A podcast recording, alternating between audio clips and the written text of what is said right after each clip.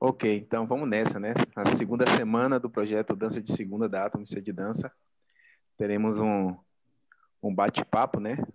Uma live temática, vamos dizer assim, sobre criação em dança, composição e coreografia. E como, e como convidados teremos a participação de Vera Passos, referência para todos nós aqui.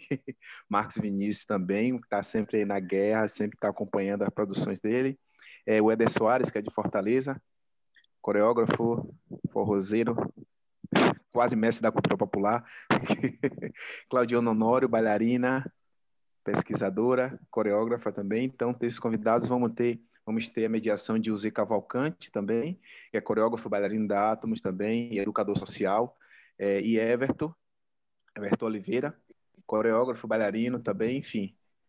Essa vai ser a programação de hoje. É, lembrando que tivemos hoje, hoje ao meio-dia, a, a, exibição do espetáculo sobre Hamlet Don Quixote, ainda está disponível, quem quiser ir lá assistir, acompanhar, fique atento na nossa programação, segue lá no Instagram.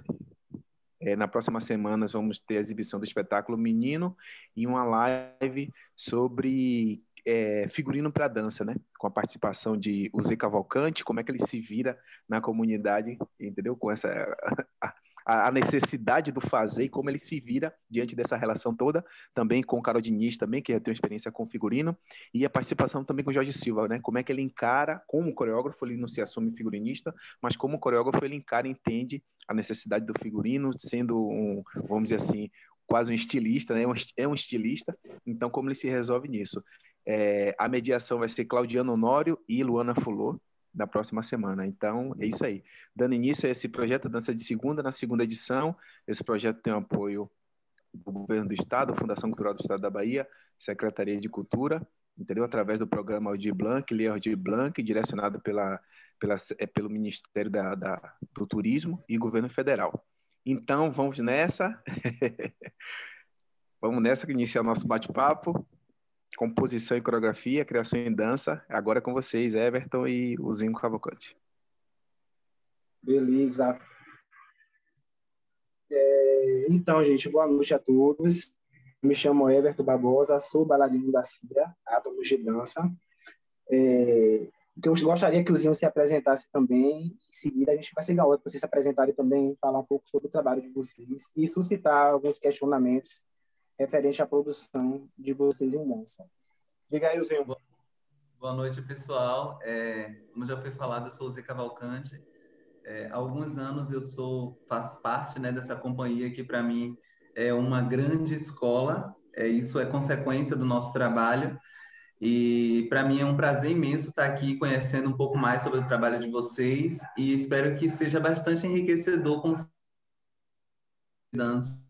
É, Vamos fazer uma noite dançante com as palavras.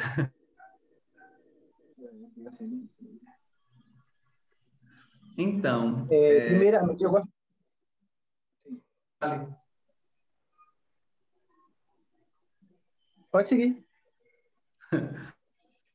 Eu acho que a gente poderia falassem um pouquinho também sobre o processo de vocês, seria uma excelente introdução para que a gente, assim, a partir disso, conseguisse nortear as coisas que a gente escreveu aqui mais direcionado, porque a partir de algumas pesquisas fizemos algumas é, questões assim mais direcionadas, mas eu acho que se vocês falassem um pouco sobre cada um de vocês vai ser melhor. Então, dando a palavra à professora Vera.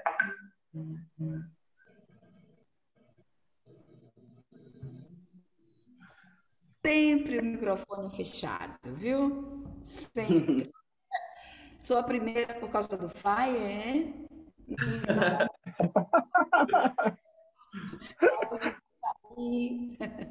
Boa noite, gente. Eu queria uh, primeiro agradecer né, o convite da companhia. Assim, eu sou fã de carteirinha da Atomicia de Dança, né?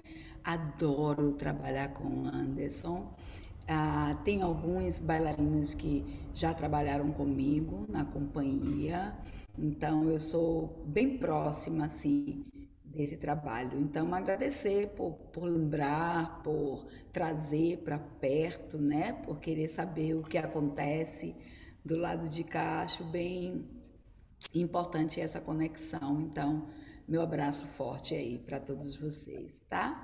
Eu sou Vera, né, mais conhecida como Vera Passos, as pessoas me conhecem mais assim. Eu sou facilitadora de dança, eu trabalho com a técnica silvestre e simbologia das movimentações dos orixás, né?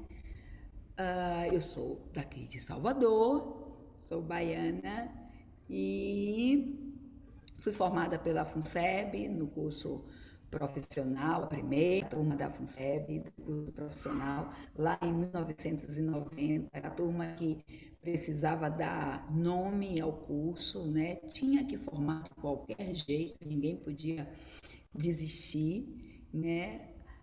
Ah, também sou diretora artística da CIA de Dança Viver Brasil, em Los Angeles, onde eu não somente desenvolvo um treinamento ah, com os bailarinos, mas também coreógrafo. Acho que seis meses do ano eu fico por lá.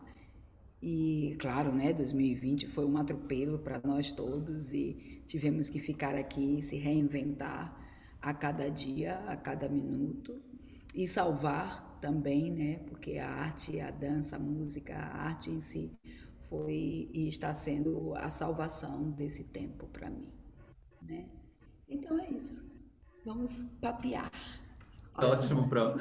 É, eu acho muito, eu acho muito legal essa reconexão, porque realmente eu fui um dos que teve o prazer e, assim, sou muito grato, tive a honra de trabalhar contigo, é, cursando o curso preparatório da FUNSEB, e essa, esse reencontro, para mim, é bastante importante, de um jeito muito especial. Obrigado por ter aceitado o nosso convite. É, Marcos, está contigo. Bom, massa. Boa noite a todos e todas.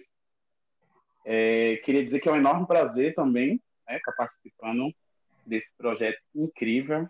Eu acho que é realmente, como o Zinho falou, uma reconexão.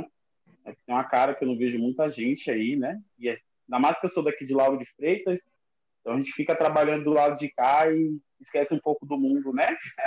dos amigos antigos, dos professores, Vera maravilhosa.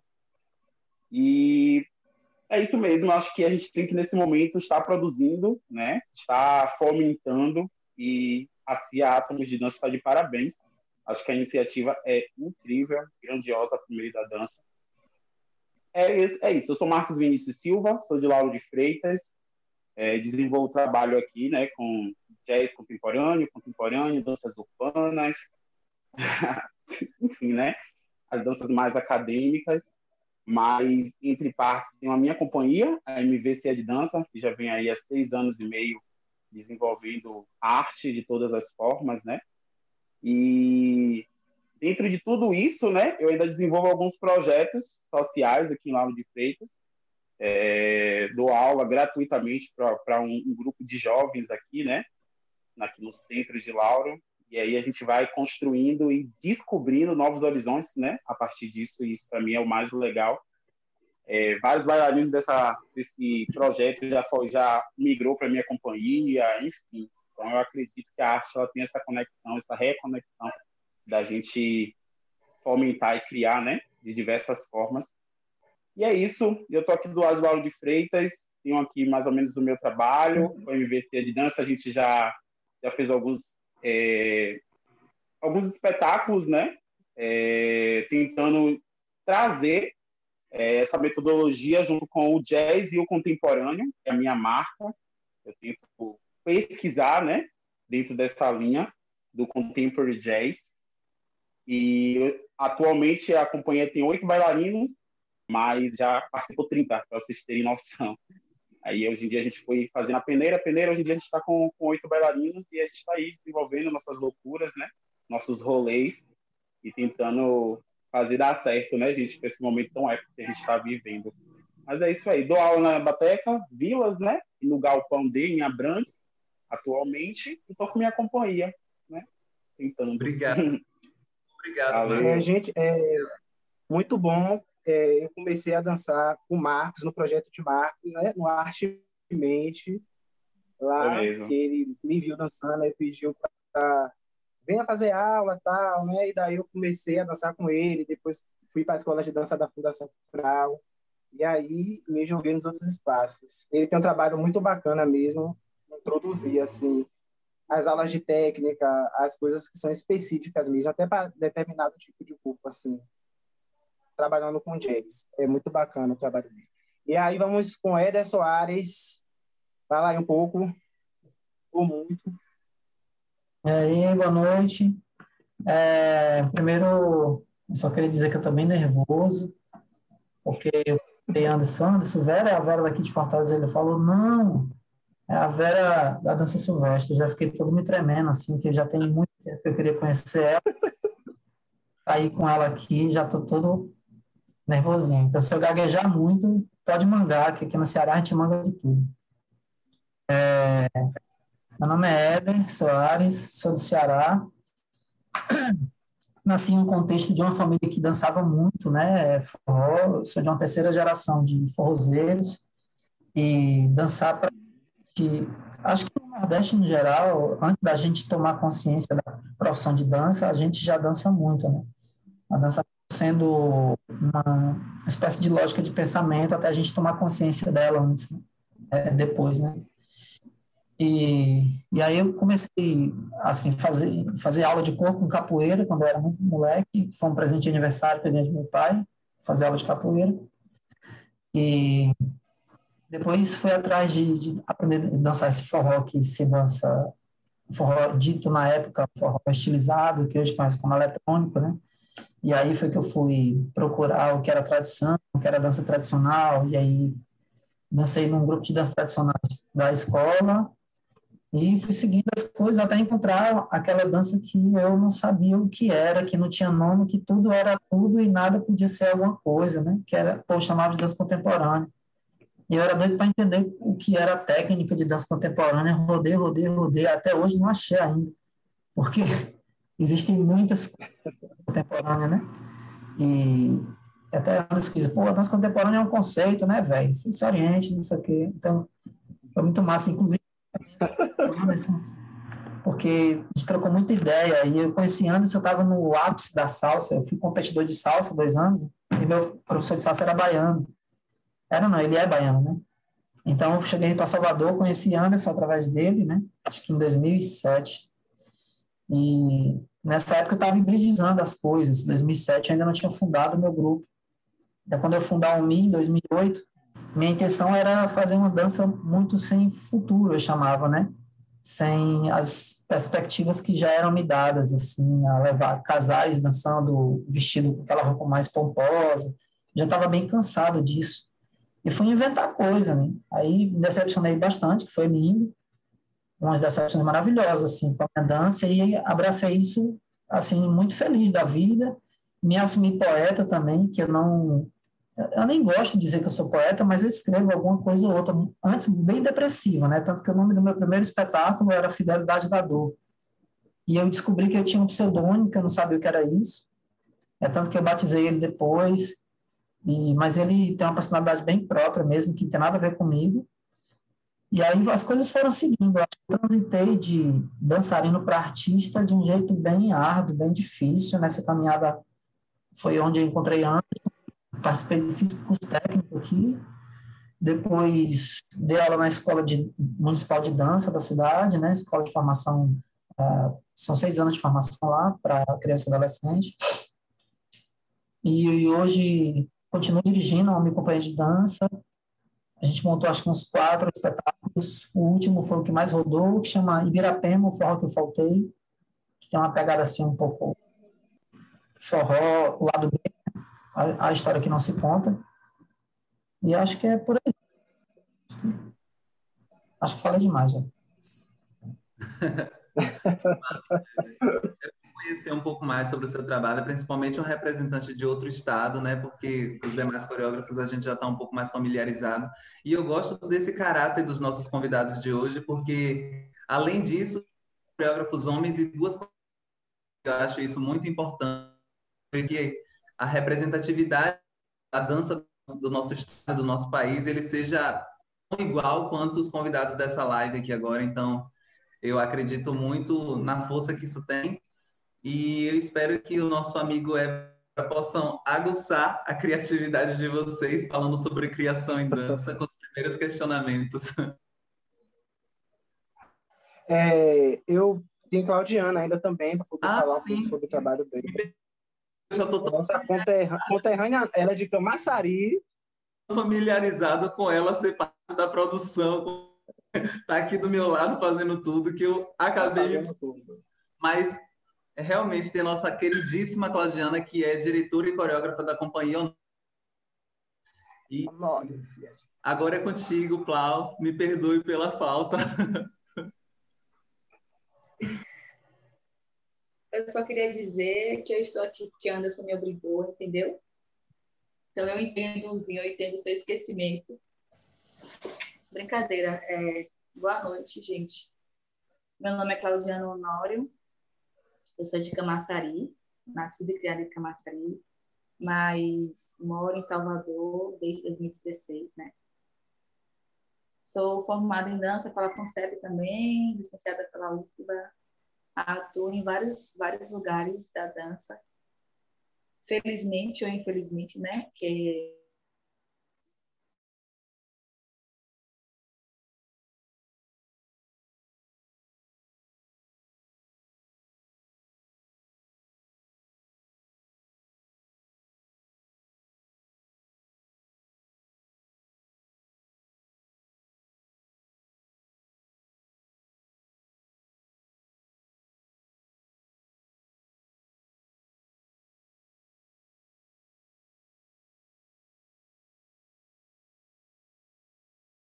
mais novas, em, em- tem uns projetos né, na escola pública também, é, coreográficos, e como é que ela faz para poder em- é, trazer esse entendimento do que essa obra artística quer dizer para os alunos, como os alunos entendem aquilo que você faz os alunos entenderem aquilo que eles estão dançando. Gente, boa noite. Desculpa interromper. É, Everton, você tem como repetir essa pergunta do início? Porque a internet deu uma oscilada e, eu- e a gente teve um problema de conexão. Aí eu acredito que não tenha saído lá na transmissão. A pergunta Beleza, Sem completa. problema. É, eu, eu, eu quero saber como é que você trabalha para que os, as pessoas mais novas, é, criança, adolescente, entendam qual é o conceito naquela coreografia que você está propondo, né? como suscita nele, neles es- esses conceitos coreográficos. De Deu para entender, gente? Se não entendeu, Entendi. De novo, eu sou a primeira, não é, Everton? Estou de olho em vocês, viu? Então, Ouviu? eu te ouvi. Vocês estão me ouvindo bem? Sim, sim, sim. Ok. Ah, eu queria só deixar registrado que o meu amor ele está em- justamente em coreografar crianças e adolescentes, né? Apesar de que agora é o que eu faço não menos, né? Mas faço uma vez por ano, mais ou menos, de uma forma muito intensa porque esse projeto em específico que eu faço é com a Escola da Península, que é na Ribeira, né? E a gente constrói um, um- um- espetáculo, né? Como a gente fala, que vai desde os piquititicos, né? Do G1, do G1 até o ensino médio, até o terceiro ano, né? Do, do ensino médio. E cada grupo, né, o infantil, o fundamental e o, o, o ensino médio, cada grupo eles têm um, um tema que está conectado, mas é um tema específico para cada turma. E eu, no início eu fazia tudo sozinha, né? Eu coreografava para a escola inteira sozinha. Nós trabalhávamos em três meses, nada diferente, porque eu sei que a gente de dança, a gente é assim mesmo, a gente é punk, né? A gente pega tudo para fazer sem medo, a gente não tem medo, né? A gente vai, acredita que vai dar certo e dá certo mesmo. Então eu coreografava para a escola inteira em três meses e é, a minha escola como como coreógrafa que assim a minha, a minha base é ser facilitadora, é o que eu gosto de fazer, né? Eu coreografo porque isso faz parte do caminho natural do bailarino, né? Você tá, você dança e você vai gostando de criar, né? Mas a minha base é ser facilitadora. Ah, então, na escola, o que acontece nesses projetos é que, assim, então a minha escola foi com Gal Mascarenhas, que é a minha mãe da dança, né, que foi a minha primeira professora de dança, e Jorge Silva. Então, para coreografar, eu me espelhei muito em Jorge Silva, né?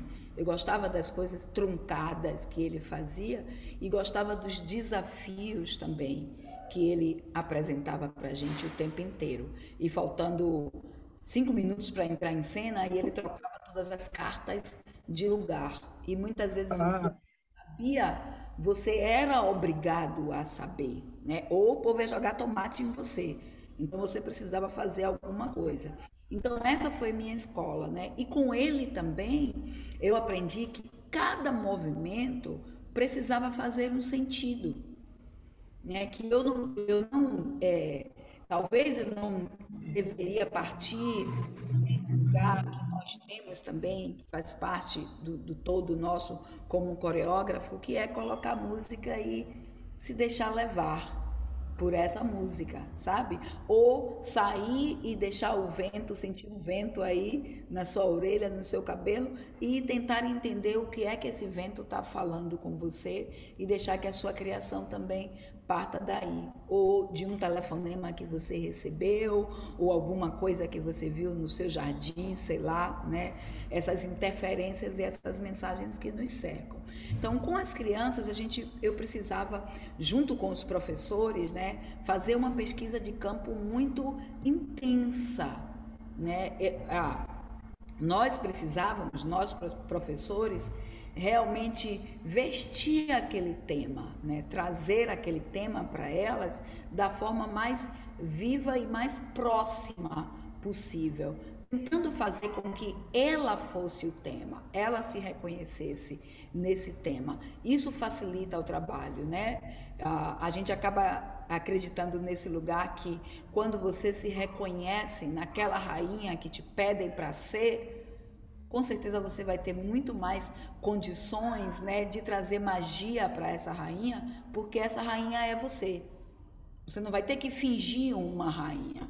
Essa rainha sou eu. Então eu vou poder fazer bem essa rainha. Então era, esse era o caminho. Era a gente trazer para a vida deles, trazer para o cotidiano deles aquele tema. E aí ele deixava de ser um, um simples tema, né? E passava a respirar junto com cada estudante, né? Então as crianças elas tinham muitas aulas práticas, né, voltadas para aquele tema, onde nós trazíamos músicas que eram voltadas para aquele tema, figurino que eram voltados para aquele tema, histórias que eram voltadas para aquele tema. Então eles eram totalmente envolvidos com esse lugar. Né? E quando você começava a organizar a coreografia, né, fazer a composição, já, eles já estavam tão próximos, tão íntimos com aquilo que era muito fácil para você fazer.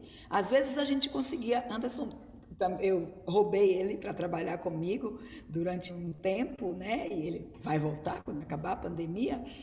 Às vezes a gente conseguia montar alguma coisa em um dia, em um ensaio, pelo menos ter o esboço disso em um ensaio somente, porque a gente já vinha ali na prática, né? Até quando você chegava na escola, o seu bom dia era relacionado com aquele tema que você está trabalhando, né? A sala de cada de cada turma, ela também era programada com aquele tema, a gente colocava cenário na sala voltados para aquele tema, então não tinha dificuldade, eles acabavam falando desse lugar que eles dominavam, eles estavam muito próximos, né?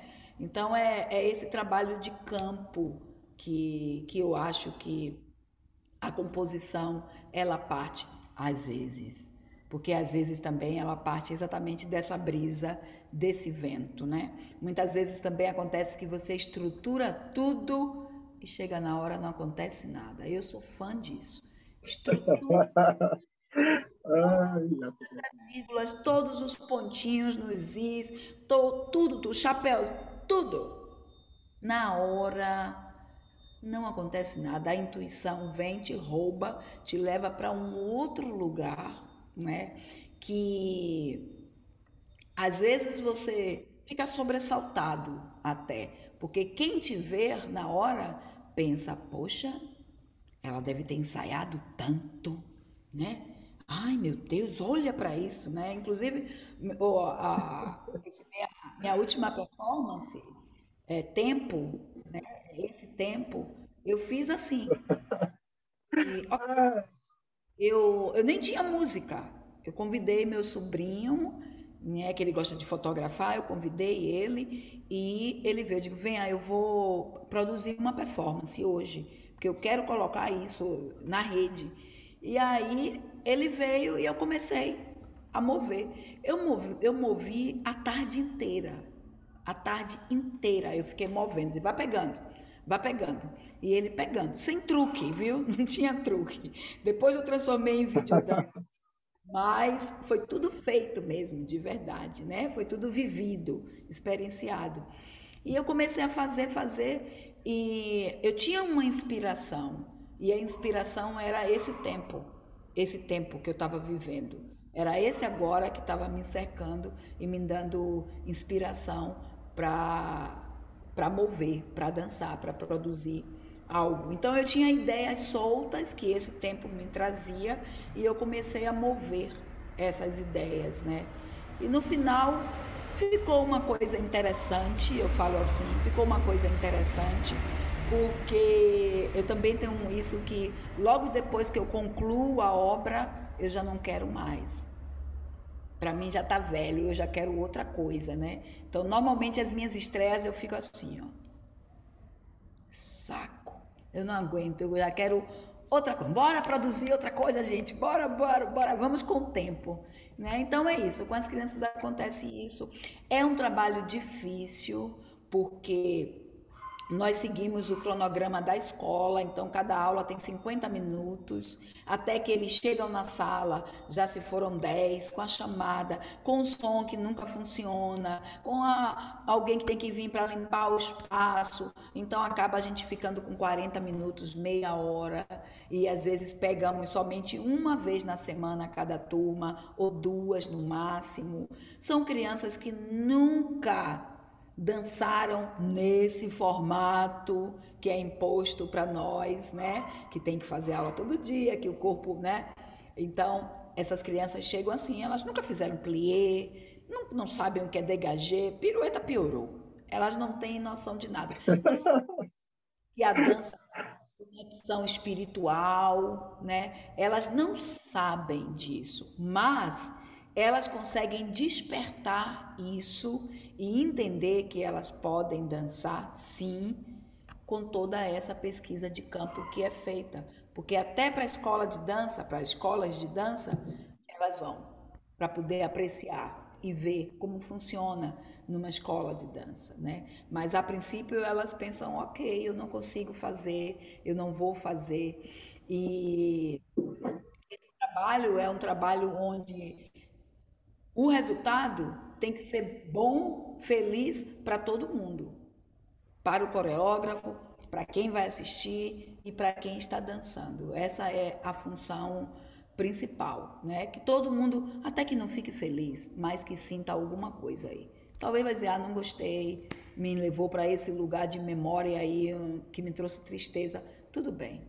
Se conectou de alguma forma. Eu falo. Eu acho. Eu acho isso incrível que a senhora traz do, do, do, sentir alguma coisa, porque me recorda muito das nossas experiências de montagem preparatório. Isso era um fator fundamental das suas criações, causar algo, né? Causar alguma sensação. E isso ficou muito forte na minha memória, porque me faz perceber que, independente da sensação, a dança, antes de tudo, é uma comunicação e cada um recebe um recado de um jeito, uma mensagem de um jeito. E partindo desse gancho, eu gostaria de perguntar para Marcos Vinícius é, como que ele como que ele enfrenta os questionamentos ou as, ou as situações que existem em volta dessa identidade tão característica e o estilo de com o qual você trabalha, que às vezes carrega alguns tudo nos meios acadêmicos, né? Por conta do e um, um, corpo tão técnico, toda aquela virtuosidade. Então eu queria saber como que você lida com isso, com o cenário contemporâneo de dança que a gente está, né? Com essas críticas e queria saber, queria que você falasse um pouco sobre isso. Hum, massa. É, eu queria começar falando que estou extremamente assustado. Como é, os meus processos se parecem com os seus, Pro, muito parecidos. Eu estou contemplado com sua fala em todos os quesitos, porque eu, eu vivo essa realidade também. Eu, eu trabalhei muitos anos lá na escola do São Bento, ali na Avenida 7, e aí eu me recordo muito do, desse processo, né, de ter que coreografar muitas turmas, não ter muitos horários, né, fazer com que eles entendam as nossas propostas, nossos conceitos, é, entender né, a particularidade de cada aluno e saber trabalhar com eles, né, tirando eles desse padrão mesquinho que a gente vive e, e, apresentando a eles uma dança verdadeira, né, uma arte que contempla a todos. Então, é muito legal. Estou assim, muito feliz. Me trouxe uma fala, me trouxe felicidade agora em relembrar esse momento, né, saber que existem pessoas eu não tenho muito contato com a senhora, né? Apesar de ter ficado muitos anos na escola da FUNSEB, mas é, quem nunca ouviu falar de Vera Passos, né, gente? É, é, não é querendo encher a bola, não, mas é, você é um grande marco aqui pra gente, né? Como coreógrafa, como professora. E, e, é legal saber que você trabalha como eu trabalho, mesmo a gente não tendo contato, né? Isso é incrível saber que as coisas se interligam assim. É, eu costumo dizer para todos que eu sou muito ousado, né? eu sou muito ousado, as pessoas falam, falam, ditam como eu tenho que fazer e eu vou, pego outro percurso, pego outra trilha, porque eu acredito muito na minha essência. Então, aonde eu pisei os pés, até hoje, gente, juro, até hoje, onde eu piso os pés, é, encontro muitas pessoas que são muito contraditórias do que eu penso. Né? Hoje, eu com mais responsabilidade, claro, com mais respeito, mas antigamente chegava lá querendo causar, né? Eu dava aula de, de jazz contemporâneo numa escola que só tinha clássico. Eu levava meus meninos para dançar é, em um festival que só tinha danças acadêmicas. Levava um tema tipo, sabe? E quebrava totalmente o padrão. Então, para mim, sempre foi um desafio. Eu, eu, converso com os meus meninos da MV, eu não lembro quando a gente não teve um quebra-pau em algum momento em relação a alguma coisa, para dançar em algum festival, em algum concurso porque realmente a gente, eu tento trazer isso em mim, né? Essa quebra desse padrão, desse estigma de que as coisas têm que ser dessa forma, que tem que trabalhar desse jeito, que só o balé clássico predomina. Enfim, eu, eu respeito todos os estilos, mas eu sei qual é o meu. Então eu, eu deixo isso muito bem claro. Claro que a gente sempre ajusta aos locais que a gente trabalha, né? O que a gente convive, mas eu tento não distorcer a minha verdade. E isso trouxe muitas felicidades, mas trouxe muitas agonias também, né? Mas é, é interessante ter isso muito bem consciente em mim, porque eu acho que traz uma, uma, uma, qualidade a mais para o meu trabalho, não só como coreógrafo, mas como professor também. Porque, para vocês terem ideia, eu consigo ver qualidade em qualquer corpo. Qualquer corpo. Eu consigo, eu consigo coreografar, consigo ent entender potências e colocar essas potências em cena, e sempre foi assim. Eu comecei a coreografar muito novinho, mesmo sem muito entendimento, mas sempre foi assim. Eu não me recordo de, de chegar para alguém e dizer: Ó, oh, você não pode dançar nesse, nesse, nesse espetáculo, nessa coreografia, porque você não está adequado. Seu corpo não, é, não está dentro dos padrões. Nunca. Eu, eu já montei espetáculo com pessoas totalmente iniciantes que, assim como a Pro falou, nunca fizeram aula de técnica de dança de nada e coloquei para dançar em né, e as pessoas ficarem abismadas em saber que eles nunca fizeram aula. Então acho que a, gente em si só já carrega isso, né? O, corpo, o ser humano já tem suas experiências, suas suas verdades, seus anseios e, e é muito inteligente de cada coreógrafo saber aproveitar isso. Então a minha trilha toda, galera, é, é, foi bem Everton que dançou para mim sabe é, é meio a gente chega nos locais mesmo para apresentar algo diferente não sei se meu trabalho é diferente, mas eu estou sempre no meio da é, apresentando coisas estão fora do, dos, padrões, né? Colocando os gordinhos para dançar, colocando os negros para dançar, trazendo temáticas que façam as pessoas refletirem um pouco mais, né? Uma dança muito rasa, né? Fazer as pessoas pesquisarem, as pessoas se indagarem através dos trabalhos. Então, isso para mim é muito forte. Eu acho que é minha marca, né? É, eu tive uma experiência muito bacana com o Marcos, né? É, ele me identificou muito como uma pessoa intensa dançando, então ele sempre me procura, sabia que ia me jogar em alguma coisa, aí ele faça isso, e quando tinha uma coreografia que eu ainda não conseguia fazer, eu queria pegar ele, fica ali no cantinho, vai pegando, vai se jogando, e isso aí aumentou muito a autoestima, minha autoestima, a vontade de saber que alguém ali também, né, confia em você, sabe que você tem um potencial e eu presenciei muito isso de Marcos, de fazer assim qualquer pessoa dançar assim, feliz, alegre e dançar bem assim nos lugares. É bem bacana isso.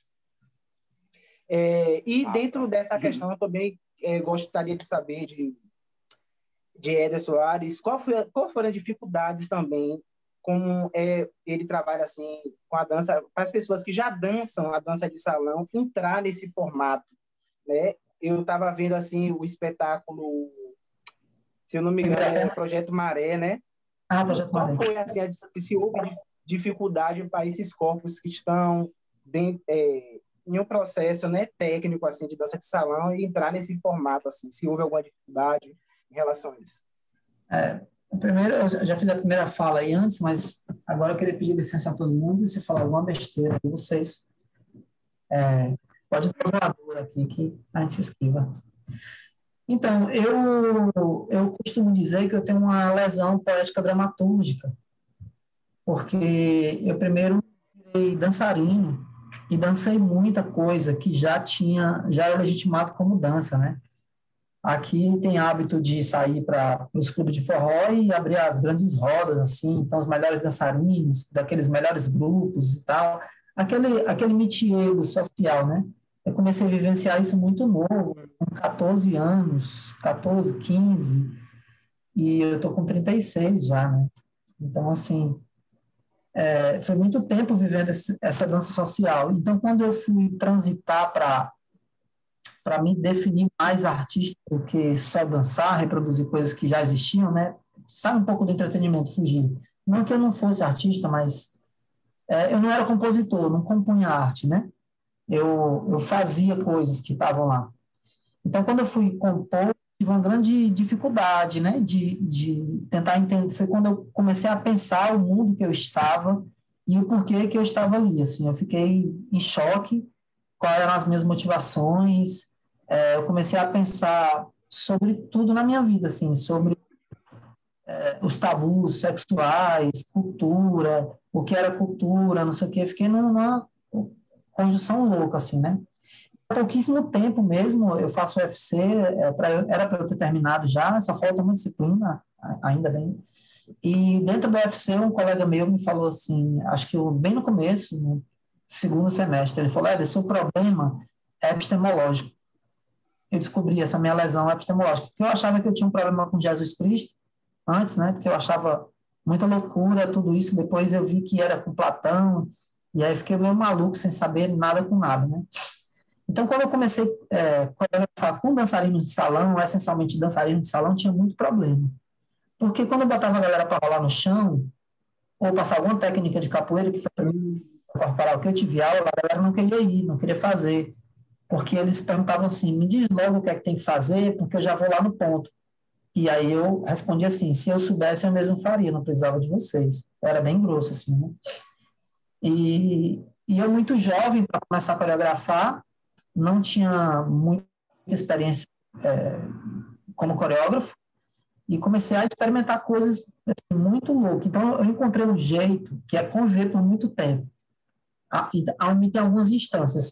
A instância é a comunidade, a gente se organiza um pouco como uma comunidade. Eu acho que a maioria de nós aqui do Nordeste, enquanto artista, se organiza assim, né? A gente se reúne, identifica os talentos e depois a gente vai solicitando as pessoas que a gente vai mexendo. Então a gente é uma comunidade iniciática de dança. Depois, a gente tem um ateliê, que é o espaço físico, que a gente tem aula e os ensaios da companhia. E depois tem a galera que é tá na pesquisa todo dia, que é a companhia. Né? E a gente foi desenvolvendo coisas aí. É, eu vi que trabalhar só com dançarino de salão ia ser muito difícil para mim, porque eu sou bicampeão nordeste de salsa e vice-campeão nacional. Isso é uma coisa bem antiga, mas isso é um, é um peso que eu ainda carrego, porque na dança salão isso é muito ruim para mim hoje, porque eu deixei de ter nome. Eu não era mais Éder, eu era bicampeão nordeste, sabe? Como se eu não fosse mais um ser humano, eu era um time. Assim, e eu tinha que dar conta daquilo, eu não podia mais é, criar alguma coisa que tinha rolamento, podia mais botar um casal sentado no chão, que eu tinha endoidado, a galera ficou louco. Então, como eu era muito forte na dança de salão, quando eu comecei a me assumir, né, um pouquinho diferente, que não era tanto assim, não era como o Marcos, por exemplo, eu era bem, bem caretinha, né? Só que era um pouquinho de desvio de, de conduta dançarinística, né? Eu comecei a ser um pouco expurgado. Aí aproveitei esse momento e saí fora um pouco da dança de salão e colei na galera de dança contemporânea, né? É, e foi muito bom para mim, muito bom mesmo. Comecei a desenvolver um método de dança dois, que tem praticamente quatro referências, que são as técnicas somáticas, as danças de salão, é, com, é, improvisação a partir de contato e a capoeira, como talvez a minha base mais forte seja a capoeira e carangola, né? É, que eu também sou discípulo aqui, sou, sou aluno do mestre Rafael Magnata há 12 anos, esse ano faz 13 anos que eu estou com ele. Então, eu comecei a hibridar muito, e as pessoas depois começaram a, a me ver um pouco mais dançarino de outra coisa do que de dança de salão. O que acontece é que o pessoal da, da dança contemporânea achava que era muito dançarino de salão e o pessoal de dança salão achava que era muito dança contemporânea. Então, quando tinha um evento de dança de salão diferente, o pessoal me chamava. Quando tinha um evento de dança contemporânea, o pessoal me chamava. Quando tinha um evento de capoeira, o pessoal me chamava para dar aula de dança. Então, comecei a transitar, ficar um pouco mais versátil. E aí foi, acho que encontrei a chave aí, em conseguir encontrar muita gente diferente nesse, nesse caminho. E me aconteceram algumas coisas, como me assumir poeta, por exemplo, pegar minhas poesias. O primeiro espetáculo que eu dirigi, que foi Fidelidade da Dor, foi em cima das poesias do Moacir. Muito difícil para mim conseguir fazer qualquer coisa de dança de salão com isso, mas foi, foi muito bom. E eu lembro que alguns colegas dançarinos de salão mais essencialistas, né, foram assistir o espetáculo e iam embora no meio do espetáculo, assim, porque dizer que não estava entendendo nada, não tinha passo aéreo, não tinha roupa muito bonita, era totalmente diferente, né?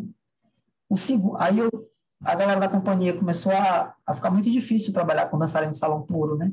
E aí eu pedi para todo mundo ir embora, assim, fiquei eu, uma bailarina de dança clássica, Clarissa Costa, e o John Moraes, que era meu aluno de projeto social, que eu dava aula. Eu dava aula de dança afro-cubana lá para eles. Então, eu acho que eu comecei a transitar melhor aí, sem estar com o pessoal que estava pensando competição de dança de salão, né? É, e aí foi um trânsito bem bacana. Montei o segundo espetáculo, que foi Mais Profundo é a Pele, que trata de um distúrbio que eu tenho na pele, que é dermografismo, que é alergia a contato, sendo que eu dependo de dança de salão, né, para viver. Então, uma coisa que eu, eu preciso, mas ao mesmo tempo eu tenho alergia, então eu fui tratar um pouco dessa questão. E eu, como filho de Omolu, eu não queria, fa queria falar da temática é, de orixá, mas sem trazer a dança afro, assim, uma coisa mais conceitual, né? E, e aí o que acontece é que depois eu remontei o Fidelidade da Dor e, em paralelo, fiz o Projeto Maré, que aí já tinha dançarino de salão mais híbrido já. Ou seja, a UMI, quando eu fiz o Projeto Maré, a UMI já estava formatando um método próprio de dança a a minha, a, a, minha companhia, né? Ah, só um detalhe, gente, cortando aqui o papo, eu estou falando aqui do Luciene Memória Bordo, Memória Bordo porque é, da Luciene, que é uma bailarina do meu grupo, que trabalha com bordados também, e a gente, e eu, na minha internet também não está funcionando meu computador, então estou aqui no, dela.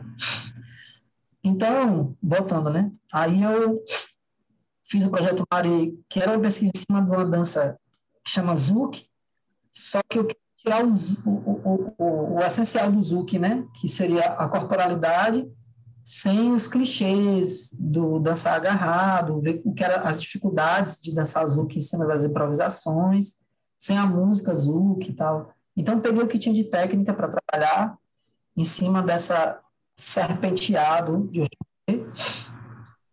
e os dois últimos trabalhos que eu fiz, que foram o mais Ibirapema, o que eu falei, e o meu TCC da faculdade, que eu chamei de Mungango, o livro mítico da vida corporal.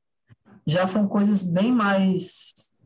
Tem, o, o, o Ibirapema tem forró, mas bem misturado já. Tem muita coisa de música. E tem a, a dona Janas Cleuda, que é a velha que eu, eu faço, né? Porque eu tenho, acabei desenvolvendo alguns personagens que me ajudam muito na composição. E o, o, o já não tem nada de dança de salão, assim. Né? São tortices e são basicamente os personagens que eu fui encontrando e que eu fui desenvolvendo com esses lances de busca também, até no teatro físico, híbrido, música, dança, teatro, sem muita barreira, assim, coisas muito muito junto, como é na cultura popular, né, que é tudo junto. Então, para mim, a dança de salão, no começo, foi acabou sendo um problema, depois virou uma solução, assim, porque eu não sabia lidar com isso. Eu, como um bom ariano, eu era um pouco radical, assim, nas coisas. Era, tudo era nada, até encontrar formas de conviver, né, porque eu era bem difícil conviver. Agora eu estou menos difícil. Aprendendo, vai aprendendo as coisas, né? Gente, que massa. A UFC é a Universidade Federal do Ceará, não é isso? Isso, isso. exatamente. É porque é... você falou UFC, eu pensei, oxe, ele luta ali. É, eu, também, eu também. É a federal daqui. Faço dança, faço bacharelado em dança. É, eu, eu, identifiquei um processo bastante transitório assim durante essa sua formação e, e de se encontrar também enquanto coreógrafo. É, isso me fez perceber que Claudiana é uma, é uma grande amiga e colega há anos na Atomocia de Dança, e eu sempre tive essa curiosidade, eu acho que essa pode ser a oportunidade dela sanar essa dúvida que é minha e que é de todo mundo aqui agora, quando eu compartilhar, que é como que ela lida com os processos de criação. Se existe um método, se existe um início, meio e fim, ou se só começa, porque eu percebo que são processos bastante intimistas e eu sempre fiquei me perguntando assim como é que você lidava com isso, com um elenco assim bem diversificado e eu gostaria que você falasse um pouquinho sobre como, se existe uma estrutura ou como é que você costuma lidar com isso.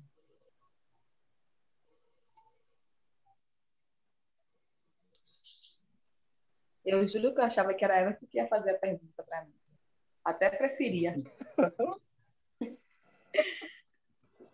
é porque o Zé é todo cheio de coisa. Mas, mas não, é... eu nunca parei para pensar se existe uma estrutura em relação aos processos de criação. Eu acho que seria mais fácil quem participa falar. Porque na minha cabeça não tem uma estrutura organizada. Não tem é, eu acho que vai muito, porque é isso, né? Vai muito do, das, das coisas que eu já vivenciei ou que eu estou vivenciando naquele momento e como isso normalmente acontece comigo assim. São as minhas vivências que acabam trazendo uma repercussão para os meus processos de criação. Então, normalmente é a partir delas que eu começo a criar, ou que eu tenho é, livre inspiração para começar algum processo coreográfico, sabe? Então, não tenho uma estrutura organizada. Eu tenho um início, mas eu não tenho um, um meio programado e muito menos um fim. Assim, a galera que dança comigo sempre fala que eu, eu mudo muito. Acho que o que eu, o que eu critico tanto de Anderson, às vezes, acho que acaba também reverberando também essa necessidade de hum. mudar, sabe? Que você faz no ensaio, você faz isso, e quando você volta para o próximo ensaio, você já não quer mais aquilo, você quer outra coisa que eu acho que tem muito a ver também do artista que está sempre em busca, né? Quer seja enquanto intérprete, enquanto coreógrafo, enquanto pesquisador. Mas é, é não tem uma estrutura pré-definida, não. Hum, pelo menos para mim, na minha cabeça, não, né? Posso ser que. É... Fale, velho. Gente, só avisar que daqui a pouco a live vai cair, mas depois a gente vai retomar, tá? Porque ela tem um período de uma hora para acontecer e a gente retoma novamente, tá ok? Para vocês não irem tomar café e dormir. Mas é isso, eu não tenho uma estrutura não, Zinho. Até então, não. Bacana. É que Vera Passo falou um pouco assim sobre o trabalho de Jorge Silva.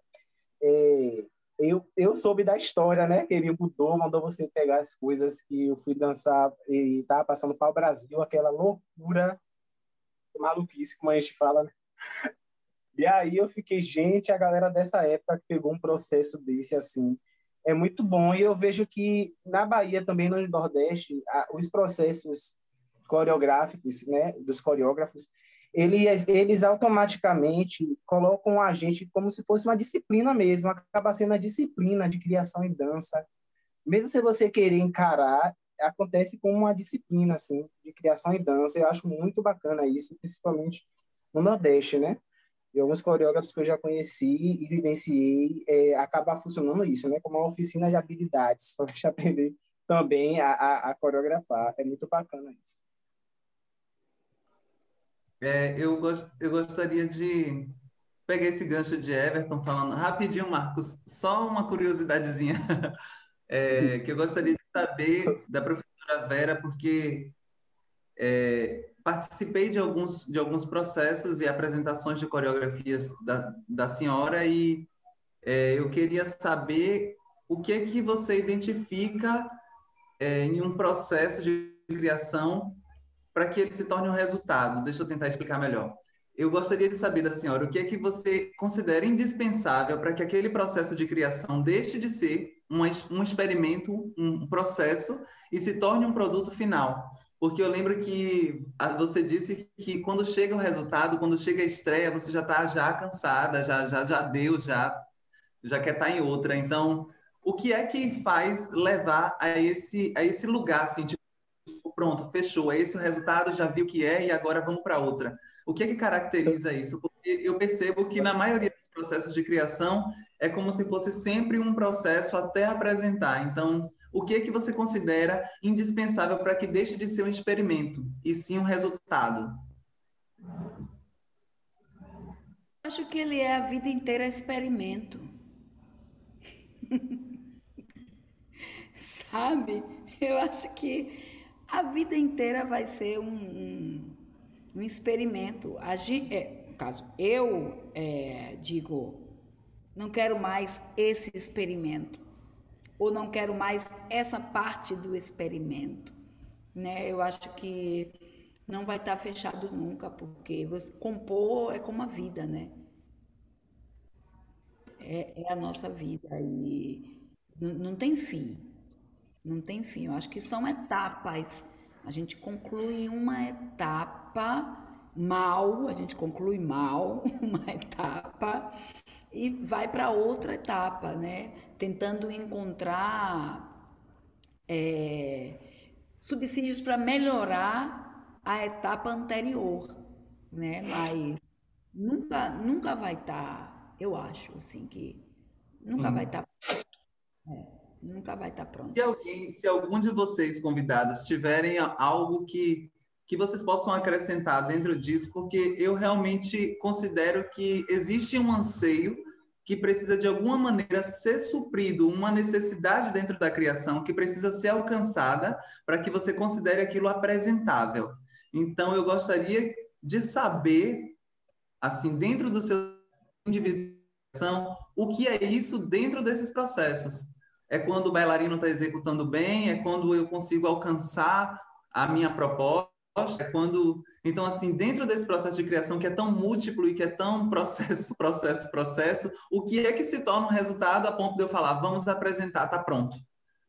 Eu teria até uma, uma, uma história para te contar com isso. Uma vez eu fui convidada para fazer um, um trabalho, né? duas histórias muito rápidas. Uma vez eu ensaiei o tempo inteiro só fazendo o movimento assim, com o braço, né? Eu tinha essa essa simbologia aqui.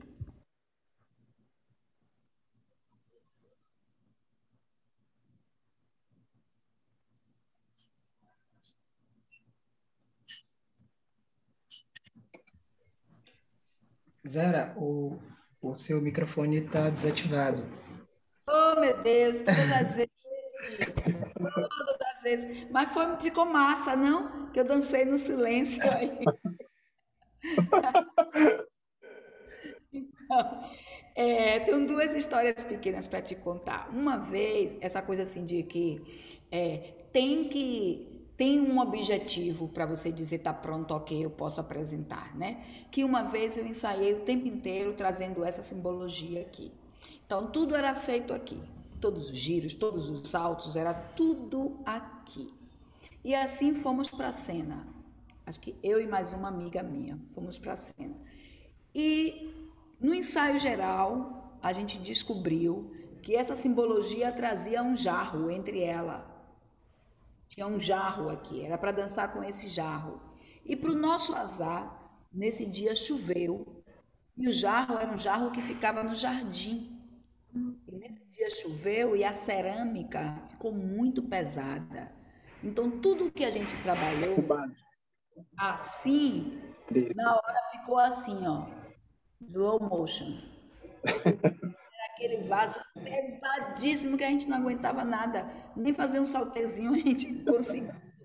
Era, sabe, aquele peso. Então, isso foi uma coisa que a gente aprendeu na quinta para dançar na sexta. Então, isso não é tempo para dizer que está pronto, que os bailarinos estão bem, não é tempo para nada. E a, a segunda história é uma performance que eu fiz com Jorge e que nós ensaiamos o tempo um dia somente, eu fui convidada na manhã e na noite nós iríamos para a Feira de Santana para concorrer. Não era para dançar, assim, era para concorrer. E a performance era em cima do, do ferrinho, sabe essa cadeira plástica? Quando você tira o assento, não tem aquela armação que fica, pois a gente dançava exatamente ali, em cima do ferrinho. E ensaiamos durante um dia, viajamos e apresentamos. E o pior, ganhamos o concurso, primeiro lugar, né? Então, como é essa coisa também do tempo? Ah, já ensaiei seis meses, está pronto, né? Os bailarinos estão ótimos, está pronto. A gente não estava ótimo e a gente ensaiou um dia e ainda num elemento, né, totalmente estranho para a gente que está acostumado a dançar no chão aí, né? Nesse piso plano. Hum. É bem isso mesmo. Você já havia me contado essa história lá no curso preparatório, professor, quando eu estava super aflito, porque seria a minha primeira coreografia com Jorge Silva. Aí você parou e me contou essa história. Eu fiquei com o coração acalmado, né? é... de Clau, eu queria só fa falar uma bobagem em relação ao que ela falou, que eu não tenho uma estrutura, né? Ela falou assim, eu não tenho uma estrutura, mas eu faço assim, assim, assim, assim, né? Tenho isso e isso, é desse jeito que eu gosto, né? É a minha vida que eu trago, pererê, parará, e... mas eu não tenho uma estrutura né? Só para a gente refletir mesmo em cima desse lugar, né? Quando a gente fala, eu não tenho uma estrutura ou eu não tenho qualquer uma outra coisa como eu não sei dançar. E a pessoa se apresenta para mim assim, olha, eu não sei dançar, meu corpo é totalmente horroroso. Aí vem aquela, né, horroroso, eu não sei dançar. E tá ali todo gestual. Se você tira a fala e coloca uma música, ela vai estar tá aí dançando, né? Só para refletir mesmo, em cima de composição coreográfica da arte. Incrível. Gente, a qualquer momento a live pode cair, tá? Eu vou aproveitar esse momento para mandar um abraço aí para Janaína Cavalcante. Poxa, Jana tá aqui com a gente. William Santana, que está aí também. Luiz Deveza. Um abração para todos. Jana, incrível. Vamos lá. Podem um prosseguir, gente. Eu tenho Fui eu que falei, Everton. Um beijo, Jana, William, Luiz. Ela tá aí também na lá. Jana sofreu na minha mão, muito. Eu gostaria de perguntar a Éder, aproveitando esse pouquinho, esse pouquinho tempo que a gente vai ter antes da live cair. Sim, fale, Cláudio tempo para poder tirar e a gente reconectar? O vídeo já foi encerrado, Alvin. É, Ah, ok. é, gente, é, segura essa, essa pergunta, eu vou rapidinho aqui tentar reconectar. Tá certo. E aí eu aviso. Beleza.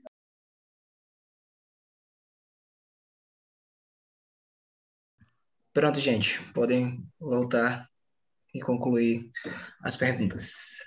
Então, como estávamos falando, eh, eu gostaria de direcionar esse questionamento à Eda, porque eu percebo que, diante de algumas pesquisas que eu fiz no documentário, eh, você descreve a Almi como dois espaços, né, dividido entre a CIA, o elenco fixo, e uma parte que é um projeto onde você recebe pessoas da comunidade para fazer aula, desenvolver estudos, e eu gostaria de saber como que isso afeta o elenco, processos, se afeta, se é objetivo ou se é por consequência, e como que você lida com isso, como que isso acontece? Rapaz, é, eu, eu costumo dizer que vida é real, né? Para todo mundo. Em todo lugar que eu vou. Porque eu, como vim de uma dança ideal, né? Que as danças de salão, ela tá todo tempo para cima, né? E tal. Na verdade, eu passei aí, não é que eu vim daí, né? Passei lá. Então, tem até um exemplo meio maluco, assim, que eu estava em casa uma vez, num antigo ateliê que eu tinha, e de repente bate uma pessoa na minha porta. Quando eu abro a porta, tinha um rapaz com a mochila nas costas, dizendo assim: Meu nome é Jean, sou lá de Belém e vim fazer aula contigo. Assim, alguém deu um endereço, ele encontrou um cara lá em Fortaleza que me conhecia e foi bater em Fortaleza para fazer aula de salsa comigo, né? E eu achei aquilo maluco, assim, falei, tá bom, entra aí. O cara bateu na minha porta lá, alguém falou, ele falou, quem foi que te falou? Não, o Joelson, tal. Vá, conheço o Joelson. E ele ficou, acho que umas três semanas. Com duas semanas que ele estava com a gente, aqui no meio do, chegando no meio do ensaio, estava a companhia rolando no chão, e o cara que veio fazer aula de salsa, ele falava, o que é isso aí? Eu falei, é uma salsa que eu estou estudando, pá. E no meio do processo, o cara convidado para dançar no aniversário de um dançarino muito antigo daqui, um dançarino de salão, um dos pioneiros aqui da cidade, só que tem um trabalho muito específico, trabalha é, em lugares em lugares bem específicos, assim, né, de, onde transita mais a, uma classe de poder aquisitivo melhor e tal, e ele convidou a gente para dançar lá. Eu achei um pouco meio maluco me chamar a gente para dançar no momento transitório de minha vida, né? E a gente foi dançar uma salsa maluca lá, que rasgava umas flores, cuspia no chão. Tinha um bailarino que cuspia e botava na boca e cuspia de novo, assim. Era maluco. E o Jean chegou de Belém com duas semanas no meio do processo, participou desse trabalho, desse experimento coreográfico, em um lugar nada convidativo. E, na época, o meu intuito era não receber aplausos de nada, porque era não querer fazer danças feias, era isso que eu dizia, né? Eu queria fazer danças que não fossem bonitas, que não ganhassem competições. Então eu estava mais ou menos nesse, nesse lance. É, na verdade, era bem legal, foi, foi um trabalho bem bonito.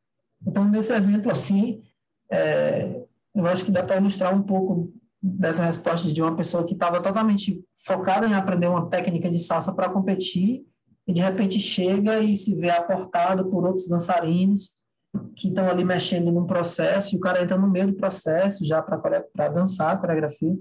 Então tem esses lances assim de, de vida real mesmo. Assim. Ou de. Tinha um, um bailarino que eu queria muito trabalhar com ele há muitos anos, que ele era muito ruim de, de desenvolver alguma técnica clara já existente, digamos assim. Né? E eu acho que essa era a melhor qualidade dele, porque tudo que eu mostrava para ele fazer, eu não fazia nada igual, assim, ele fazia sempre diferente e muito, muito, muito quebrado, muito tosco, fora do, do ritmo e tal. E ele acabou ganhando alguns solos, muito, um solo muito importante na, no, no nosso trabalho coreográfico do Ibirapema, que foi, era uma transição que tinha para a Dona Jonas Cledo entrar. Então, essas realidades que tecnicamente pode parecer ruim, é um fenômeno que a vida oferta para a gente entender que a vida é mais do que uma técnica, né? É mais do que um, uma execução de um movimento A, X, B, que já passou no gargalo de alguma coisa e, e aquilo vira um fenômeno muito bom artisticamente falando. Então, acho que esse confronto entre a vida real que a comunidade OMI me oferta com o ideal que eu posso procurar essa, esse ser contrariado, eu acho muito importante. Eu, inclusive, costumo dizer isso, que a gente que é homem machista hétero, é muito importante para nós ser contrariado, perder um grande amor e sair de perto dos pais. São três coisas muito importantes para a gente. É, porque a gente acaba perdendo o chão, vira a gente, né? Depois dessas coisas. Acaba tendo a oportunidade de virar a gente, né? E como artista, mais ainda, né? Porque não dá para ficar muito parado nessas coisas, não. Então, acho que tem isso. A vida real acho bastante nesse aspecto, nesse, nesse encontro. Eu acho muito importante é, ressaltar, assim, que a grande quantidade de pessoas que fazem o processo de criação de dança, coreógrafos, no Nordeste, no Brasil em geral, mais no Nordeste, acho muito importante, porque isso cria uma referência, a gente tem uma referência mais próxima. E isso é muito bacana, principalmente quando os coreógrafos eles trabalham com coisas que são próximas da gente também. Então, existe uma identidade, né, do o indivíduo reconhece uma identidade ali, e aí isso aproxima mais é, na realização de alguma coisa, né? Essa satisfação também de, de ter sua referência ali próxima. Então, acho muito importante, sim, o, traba o trabalho de vocês, é, justamente por ter os, os trabalhos, eles terem essa proximidade com o que é a gente. Então, é muito importante a gente trabalhar isso mesmo na nossa vida, buscar referências nossas. É, aí, dentro disso, eu queria perguntar à Claudiana, assim, o que, é, quais foram a, as referências, assim, para ela é, se sentir, assim, à vontade de coreografar, de trabalhar com a criação e dança, assim, A minha primeira referência foi a obrigação de ter que apresentar um trabalho para a FUNSEB na conclusão do curso. Então, ah, eu não posso negar isso, sendo sincera, honesta mesmo comigo. A gente tem, tem uma disciplina no, no profissional, né, no curso profissional de dança, que você tem a, a obrigatoriedade de concluir o curso com essa, essa mostra artística. Então, é assim, é como eu falei no bate-papo, né? Quando o Zinho perguntou a relação de, de resultado, de quando é que você acha que está pronto a gente não sabe quando é que está pronto. Eu vou falar por mim, assim. A gente tem que cumprir prazos, cumprir tabelas, metas, desde um projeto que você escreve a um cronograma que você faz de que seu espetáculo vai estrear em tal dia, e às vezes ele, esse é o resultado que você tem naquele momento. Não quer dizer que é o que você queria ou não, mas é o que você tem. E a minha referência primeira foi essa, assim, foi essa necessidade para concluir o curso de fazer e aí passa pela relação de que, por vir de Camaçari, ser aluna de Léo Luz, minha formação foi totalmente, inicialmente moderna, então tenho, trago muita referência da dança moderna em si, os meus processos de criação. E aí, passando por Léo Luz, eu venho para as mãos de Anderson, que também tem essa relação com o moderno, com o pós-moderno, com o contemporâneo. De Anderson, eu passo para Bruno de Jesus, e tem um é, cruzo com Cinha Guimarães, com Jorge Silva, sabe? Então, as minhas referências de dança, e aí, por fim, eu chego até Gego Anunciação. Então, minhas referências é, são essas, assim, majoritariamente feita por homens pretos, né, que estão aí movendo a dança na Bahia também, e no país. E que tem linhas de pesquisas que são diferentes, mas que ao mesmo tempo se comunicam de alguma forma, como o Zinho falou, né? A dança ela comunica. Então, é isso, não dá para definir um só, uma só. E também não posso resumir dizendo Dentro que disso também. Oi? Tá baixo. Tá abaixo o áudio. Não, é isso que eu estava falando. É, não dá tem... para resumir ah, só em uma referência, foram várias, e também não dá para resumir que encerrou por aí, porque ainda virão outras referências, né? Eu acredito que eu teria outras referências. aqui. Justamente, você, Euzinho, é... é... sabe? Vera, que não, eu não passei por Vera, mas eu reconheço a referência que ela é de dança na Bahia, né? Minha futura colega de turma do mestrado. Então, tipo, são N referências que virão aí também, né? Então, é isso. É, dentro disso também, eu gostaria de perguntar a Marcos também, né? Porque Marcos, ele dançava antes, né, na igreja, depois ele veio para a academia de dança mesmo, e aí dentro da, da academia tem aquele, é, aquele processo, aquela estrutura de palco, né, aquelas formações específicas, e quando eu comecei a dançar com Marcos, tinha veio com as saias, com outras coisas, com outros tipos de formações, que as saídas, entradas de palcos, era é, que eu primeiro passei por Marcos e depois eu fui para a academia de dança.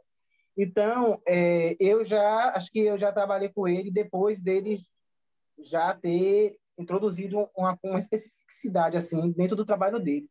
Eu gostaria de saber, assim, quando foi que, se você, quando entrou na academia de dança, você já saiu desse padrão, assim que você trouxe, teve um período, e quem que estimulou você a fazer esse diferencial? Assim? É, no início, quando eu comecei a coreografar, eu era muito confuso, né? Era uma batalha mental, porque eu não sei se vocês sabem, todos os meus trabalhos atualmente falam sobre mim, né? Antigamente eu me inspirava por, por muitas coisas, né? Por uma trilha, ou como a, pró a própria professora falou, Vera, né?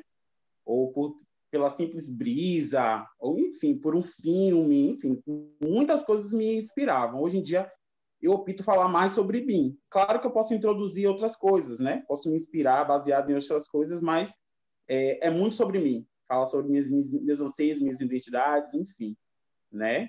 Sobre minhas, minhas, minhas tormentas, minhas felicidades também. E aí, quando eu comecei, eu não tinha isso organizado na minha mente, então eu, eu, eu era muito meio que de impor as coisas, né? Meus processos eram meio conturbados em relação aos meus, meus dançarinos, porque não tinha algo formado dentro da minha mente, então, ao mesmo tempo que eu queria passar para eles o que eu estava sentindo, o, eu, o, conceito coreográfico, né? Eu não sabia para onde eu queria ir, que também é um lugar, né? A gente tem que convir que é também faz parte de um processo. Mas com o tempo eu fui me organizando, né? Fui buscando outras fontes, buscando referências. Acho que essa questão é bem legal, né? De você pesquisar, estudar, tentar encontrar dentro do trabalho de pessoas próximas a você, ou enfim, do que você acredita enquanto a sua linha técnica, né, coreográfica, é, coisas que possam fomentar a sua dança, fazer sua dança é, estar mais estruturada. Então, eu fui atrás disso, né? E aí que eu fui ganhando um norte, né? Eu não não saí da igreja, ainda continuo na igreja, danço no ministério ainda, né? É, mas aquele momento né, que a gente se conheceu, Everton, era meio que uma, um copia e coda ali, né? Que eu via ali, retratava daquele jeito e, e ao mesmo tempo não conseguia colocar para fora o que eu realmente queria. Então, quando eu falo que era uma, um processo conturbado, era basicamente isso, porque eu não sabia o que eu estava fazendo. Mas, ao mesmo tempo, tinha aquele sentimento dentro de mim que eu queria ser coreógrafo. Né? Eu sempre tive isso na minha mente. Eu quero trabalhar coreografando. Eu dancei muito tempo, mas teve um momento que bateu um estupinho assim que eu falei, gente, não, eu quero trabalhar coreografando. E aí eu fui correr atrás disso, né? Buscar fontes que, que me dessem esse sustento e que tornasse o meu trabalho um, um trabalho mais sólido, né? Porque realmente eu acredito enquanto a dança, enquanto a arte, enquanto a, a composição, né? E aí hoje em dia eu, eu consigo, né, sentar, colocar num papel, tentar descrever como é que vai ser meu processo, apesar também de ser um processo difícil, eu, eu, eu tenho a, a falar a vocês não é um processo, um processo fácil, quem dança para mim sabe, principalmente o pessoal da MV, né? Eu monto as coisas de trás para frente, quando eu não gosto eu mudo mesmo, porque eu não sei se vocês pegaram essa geração, mas a galera tá acostumado a não querendo generalizar, tá, gente? Mas o pessoal tá acostumado muito a ter as coisas mastigadas em mãos, né? Eu, eu tra trabalhei em grupos, né? Em processos até como bailarino, que o bailarino tinha encontrar o, o, material pronto, cruzava os braços e dizia, oh, por favor, você pode me dizer o que é que eu tenho que fazer? Porque eu não estou entendendo. E ele não está ali para criar um processo junto com o coreógrafo, uma via de mão dupla, que ele disponibiliza algo e ali, né, o bailarino disponibiliza outra coisa e eles vão tentando construir e chegar a algum caminho. Não, ele quer, ah, eu quero dançar aquilo, então me dê isso mastigado e ponto, não. Então, eu tento ao máximo trazer isso para o pessoal da MV, que dizer assim, ó, tem isso aqui, né? Como é que, aonde é que a gente pode chegar através disso? Que, às vezes, nem o tema eu digo a eles, para vocês terem noção. A gente vai trabalhando, trabalhando, trabalhando, trabalhando, trabalhando. No final do processo que eu vou dizer, eles disseram, ah, já sabia, já. já é, é, é muito explícito que é isso que tá querendo, você está querendo dizer. Então, é basicamente isso, né? É um processo difícil, dificultoso, até para mim, mas é que, ao contrário de Cláudio, eu tenho, eu sou muito organizado quanto não que você seja desorganizada, Cláudio, mas eu tenho muito na minha cabeça o, o, como é o início, o meio, às vezes não o fim, né? Porque o fim pode ser o resultado, esse resultado que a gente está falando pode ser diversos, né? De várias formas, mas eu tenho na minha cabeça como eu quero trabalhar, é, como eu quero iniciar aquele processo, de que forma eu quero que aquele corpo esteja é, preparado para trabalhar aquela cena, com que trilha. Hoje em dia, eu tenho o grande prazer né, de montar as minhas próprias músicas. Eu conheci um, um compositor lá de Fortaleza, é, o nome dele é João Barroso, e aí ele é um, um cantor, um músico fenomenal, e eu sinto pra, com ele para estruturar todas as minhas trilhas daqui para frente agora. Né? E o pessoal da MV, assim, eles ficam muito felizes, né? porque eles sabem que tá ali o meu produto de corpo e alma, do jeito que eu pensei a fundo, sabe? Desde a trilha até o figurino, a gente consegue estruturar tudo isso. E aí, junto com o João Barroso, eu já criei várias trilhas para espetáculos meus, o, o, que vai apresentar agora, vai estrear agora em abril, Instante Informal, é todo baseado também nas trilhas dele. Então, é, é um processo assim, ao mesmo tempo que é meio conturbado, a gente consegue, né, ao mesmo tempo, criar uma disciplina como o Everton traz, né? É um estudo tanto para mim como coreógrafo quanto para ele como dançarino, né? E a gente juntos chega a algum lugar, né? Não é algo que é simplesmente mastigado e diz toma aqui, quero que vocês dancem isso. Então hoje eu consigo ter essa organização mental. Antigamente não, Everton, quando você dançou comigo, eu era meio louquinho, né? Você vê que a gente passava alguns perrengues, algumas discussões no Artimente, né? Era um projeto social que tinha lá em Área Branca, eu ficava assim sem saber o que falar. Falei, gente, é, eu queria isso, mas não é isso. mas aí no final a gente conseguia articular tudo isso. Hoje eu trago marcas da, daquele marco de antigamente, eu não, não, joguei tudo fora. Eu acho que tudo são etapas, experiências, né? Como a professora fala, e que ao, ao tempo foi se articulando e transformando marcos de hoje. Né? Hoje minhas coreografias ainda continuam dinâmicas, é, então ainda continuo, eu gosto de usar mensais, elementos cênicos, enfim, né? Todo mundo sabe que eu amo fazer as iluminações das minhas coreografias. Eu mesmo opero e faço, articulo, faço mapa, enfim. Mas hoje eu me sinto mais concentrado, né, para falar sobre sobre mim, já que tu, tu, tudo é falar sobre todas as minhas danças salão de Marcos, hoje eu consigo falar sobre mim com mais clareza, coisa que eu não conseguia antigamente. Que legal, Marcos, você ter falado. É... Deixa eu. Quer falar, Quer falar Cláudio? Pode falar. Eu só quero. É... Não sei se a palavra é provocar, mas eu queria que Marcos falasse um pouco sobre essa, essa parte que ele disse sobre o lugar do, do bailarino, de não entregar as coisas mastigadas. Você pode discorrer um pouquinho mais sobre isso, Marcos? É justamente esse. é, é assim, ó. É, isso são experiências minhas, tá, gente? Não é no geral, não é da forma que a maioria dos dançarinos agem, nada do tipo. Mas eu passei por muitos grupos, né, coreografando e dançando também, em que as pessoas elas simplesmente querem o produto, como se é, a gente, coreógrafo, trabalhassem para eles. E é tipo, como eu sou um coreógrafo, que eu, eu a maioria das vezes, eu tenho ajudantes dançando para mim, por exemplo. Todo mundo sabe, né? Eu sou uma galera que está comigo já há um tempinho, Danilo Almeida, Isadora Espanhol, Ananda Martins, tá nessa caminhada comigo já tem um tempinho. Então eu respiro, eles fazem. Então eu falo, às vezes ele já, já é nítido que depois de um pôr de bra vai vir um cambrê, eles sempre sabem. Ele, ah, daqui você já quer isso. Ou eles já sabem que na parte específica da música vai ter um chapadão, que é quando todo mundo dança virado de frente, a mesma coreografia, não vai ter dinâmica. Então eu peço que eles mostrem isso. Né? Então, a, a, maioria das vezes eu estou sentado e falo, olha, vamos fazer um braço, uma perna, giro aqui, agora eu quero um trio, eu quero um duplo. Mas aquilo tudo vai se articulando com o tempo, né? Eu vou mostrando, eles vão me fornecendo e a gente vai chegando a algum lugar. Mas tem lugar, lugares, né, que eu passei, e se não tivesse esse produto pronto para dizer assim, olha, agora você vai descer, subir girar. Se não tiver, eles não querem é, tentar chegar naquele lugar, querem quer o lugar já pronto, aquele, algo específico, né? Não querem pesquisar, não querem ter o trabalho de, de ter essa troca com o coreógrafo. Então, para mim, ao meu ver, isso meio que se torna um, um local meio difícil acesso para mim como coreógrafo. Eu não consigo chegar nesse dançarino de alguma forma, fazer com que ele seja atravessado através do que eu acredito, do conceito daquela coreografia, daquela cena, daquele espetáculo. Então fica difícil essa resistência quando ele cruza os braços e diz: Ô, filho, se você não, não levantar e fizer aqui esse giro, eu não vou entender o que você quer. Não, gire aí, tô pedindo para você girar. Gire no chão, faça um pirueta, faça um xixi, faça é qualquer coisa que daí... disponibilidade também, né? Isso, essa disponibilidade é até mental, né?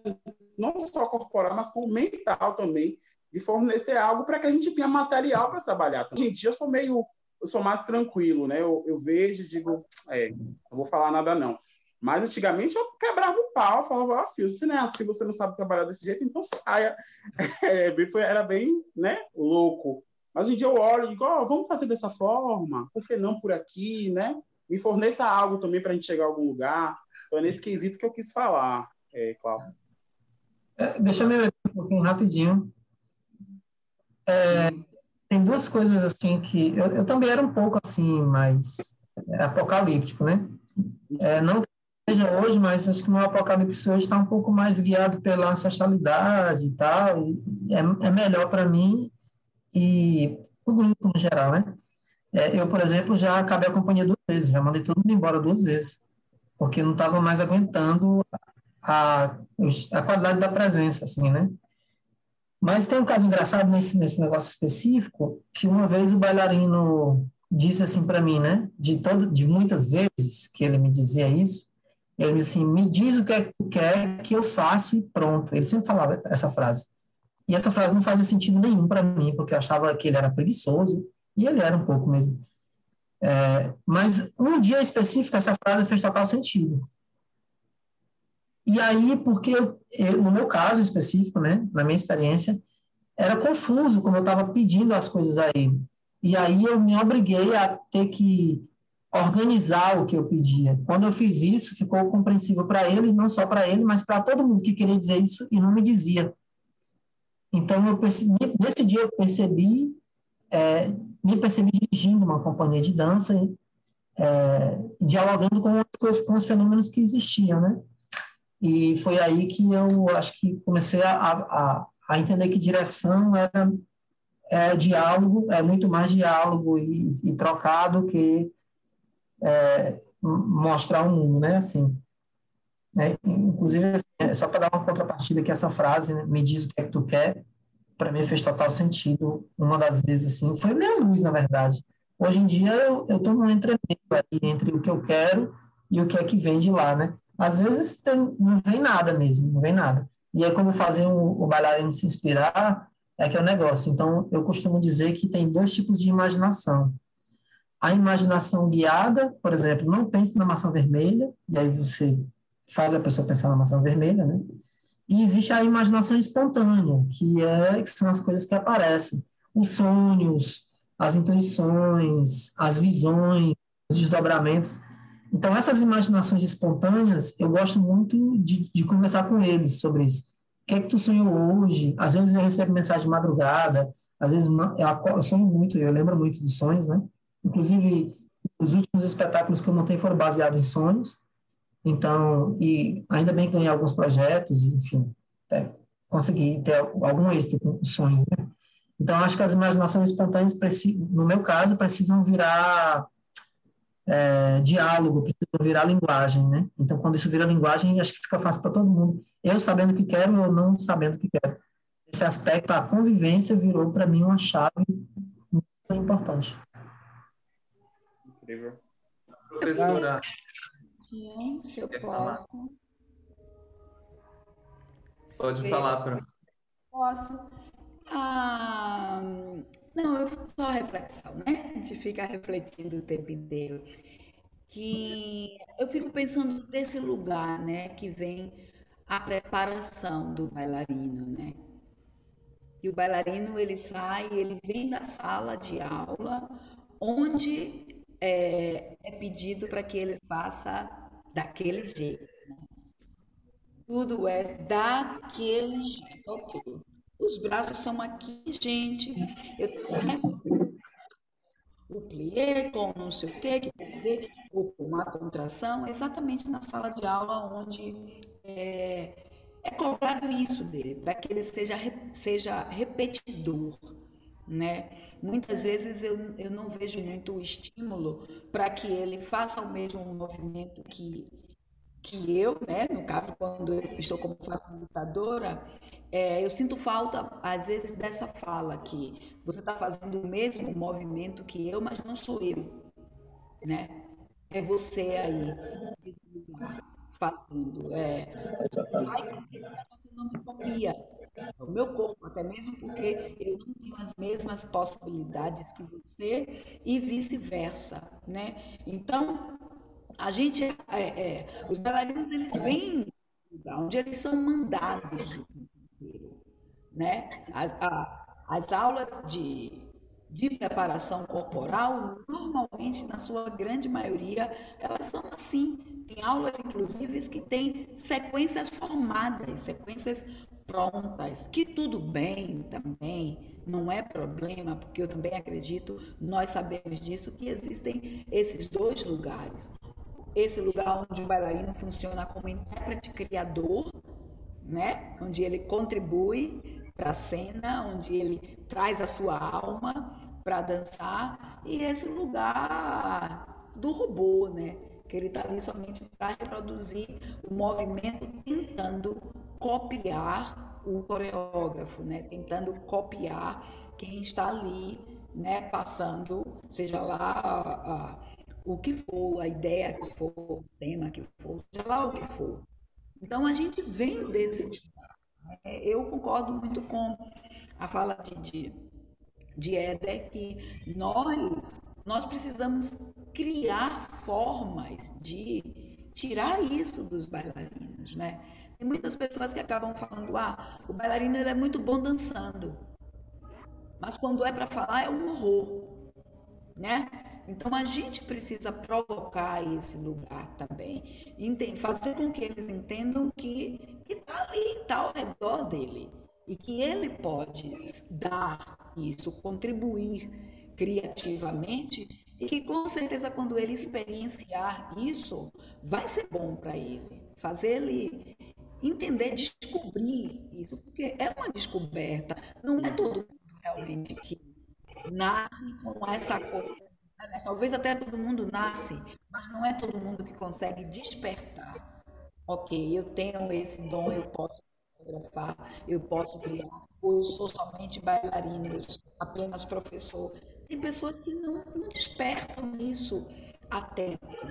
Então, é um papel nosso também de estar tá despertando né, isso. E são dois lugares contraditórios, na verdade, né? Inclusive as companhias de dança, na grande maioria é assim vem o professor de, de moderno, a técnica é a técnica de Martha Graham, e aí tem lá o, o exercício 1, o exercício 2, vamos repetir, repetir, repetir, repetir, para poder melhorar isso, até que todo mundo chega nesse lugar do preparado, né?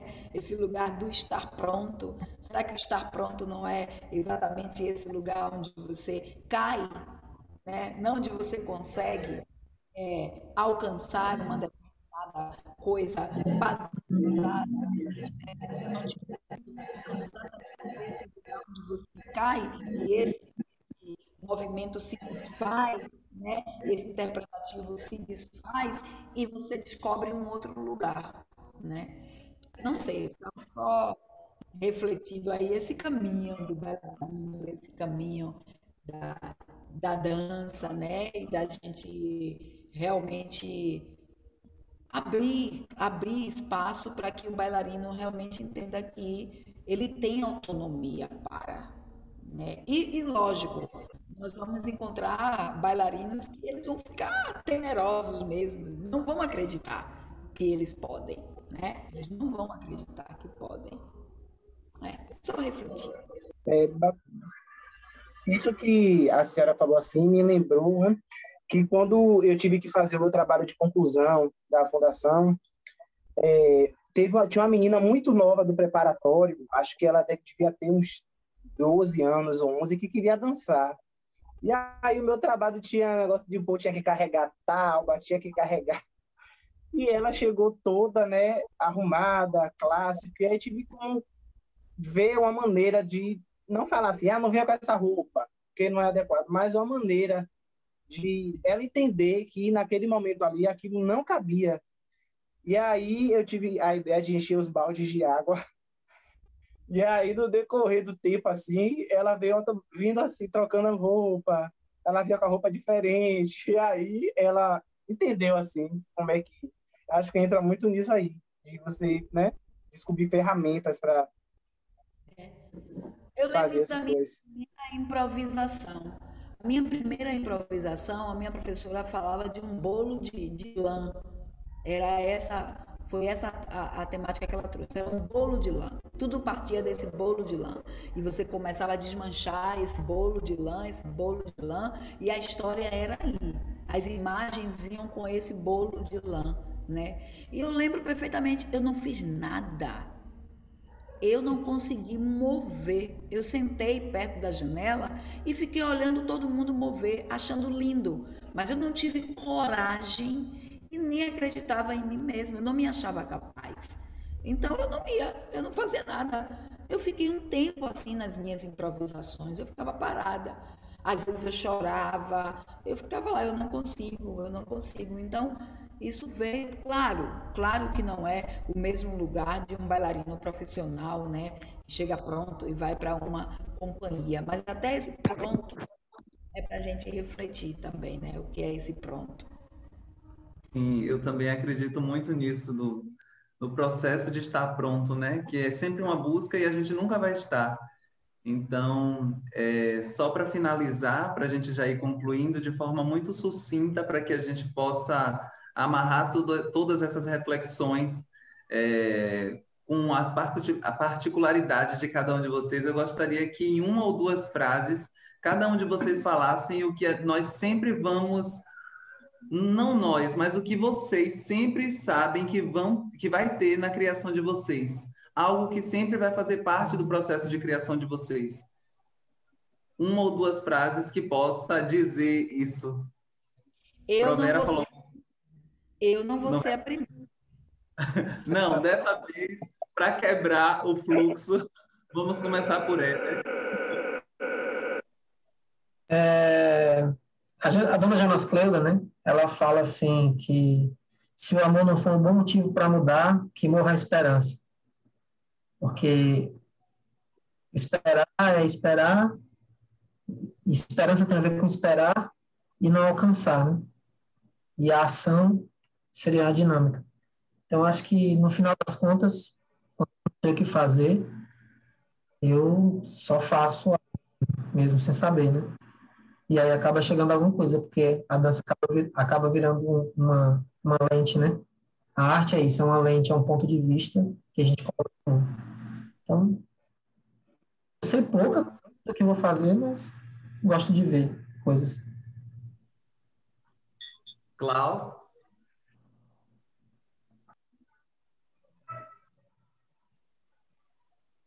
Faz a pergunta aí novamente, por favor. É, eu fico ouvindo dos outros, aí eu me perco na pergunta. Eu, às vezes eu fico também refletindo e viajo, mas a pergunta foi, não foi na verdade uma pergunta, foi uma solicitação de afirmação de algo que com certeza vai fazer parte dos seus processos de criação, o que você sabe que sempre vai haver em suas criações, em uma ou duas frases.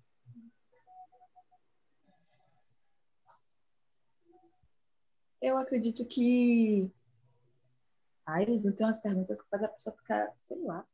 Não, mas eu acho que é duas coisas que não sei se vai servir como frase, mas duas palavras que vai estar sempre presente no meu processo de criação. É a dúvida, a dúvida vai estar sempre presente, que é ela que me faz questionar e me faz ficar nessa de se é isso mesmo que eu quero, se não é, e se não é por onde eu vou, para onde eu vou. E a outra coisa é a confusão, é o caos eu estou aprendendo muito no processo que o caos também ele é organizado, né? E a gente não sabe lidar com ele. E aí o Covid ele veio para meio que então acho que a dúvida e o caos assim vai estar presente para também assustar e, e Ai, atormentar o elenco também, né? Tem que ter. Amei. Meu querido, me conte aí. É, um, poxa, difícil, né? Depois de, desses dois. Foi poesia. É, no meus processos sempre vai haver respeito. Respeito muito o meu, o meu tempo e o tempo do intérprete.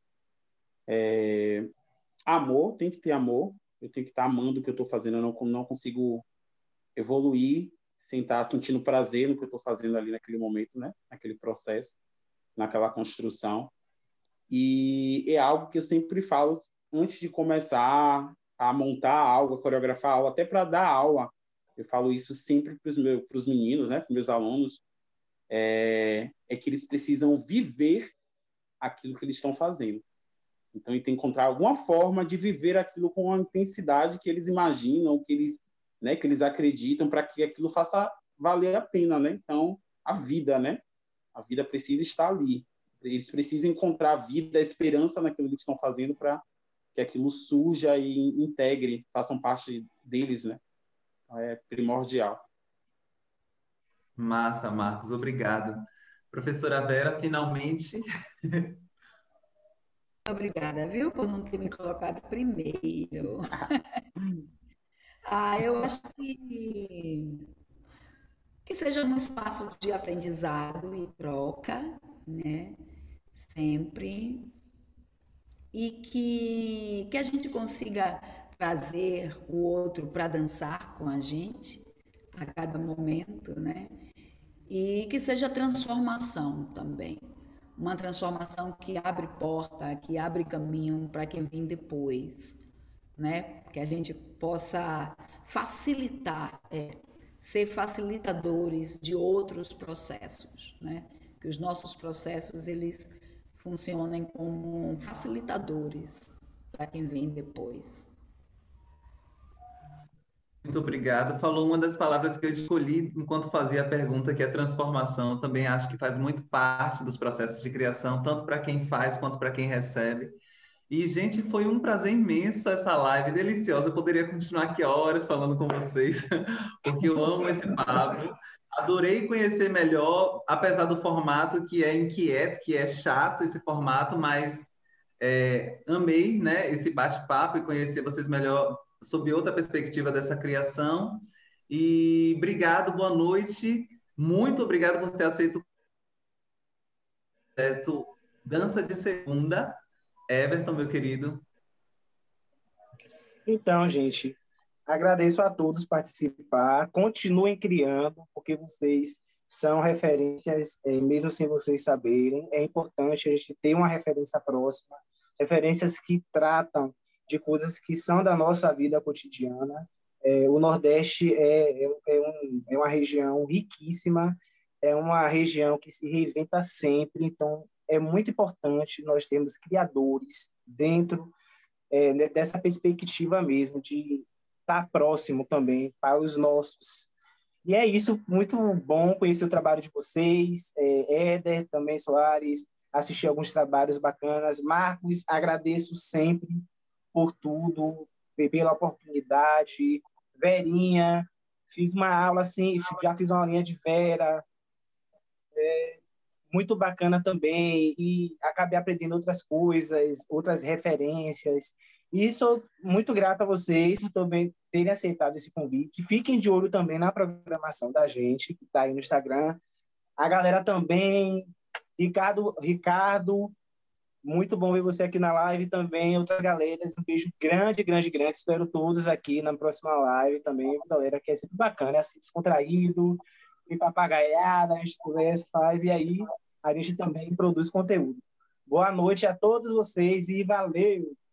Gostaria de lembrar, só retificando, que nós todas as segundas-feiras, até o dia 1 de março, estaremos com a programação do projeto Dança de Segunda, com a exibição de espetáculos em lá, no YouTube, Átomo Cia de Dança, ao meio-dia, e às 20 horas, sempre trazendo um convidado para poder fazer esse papo massa sobre dança, iluminação, figurino, criação em dança, que é hoje, e cenário. Então, muito obrigado. Espero que vocês também tenham amado assim como eu e até a próxima.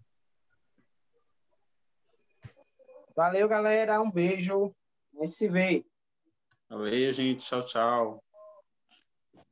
Beijão, obrigado, valeu.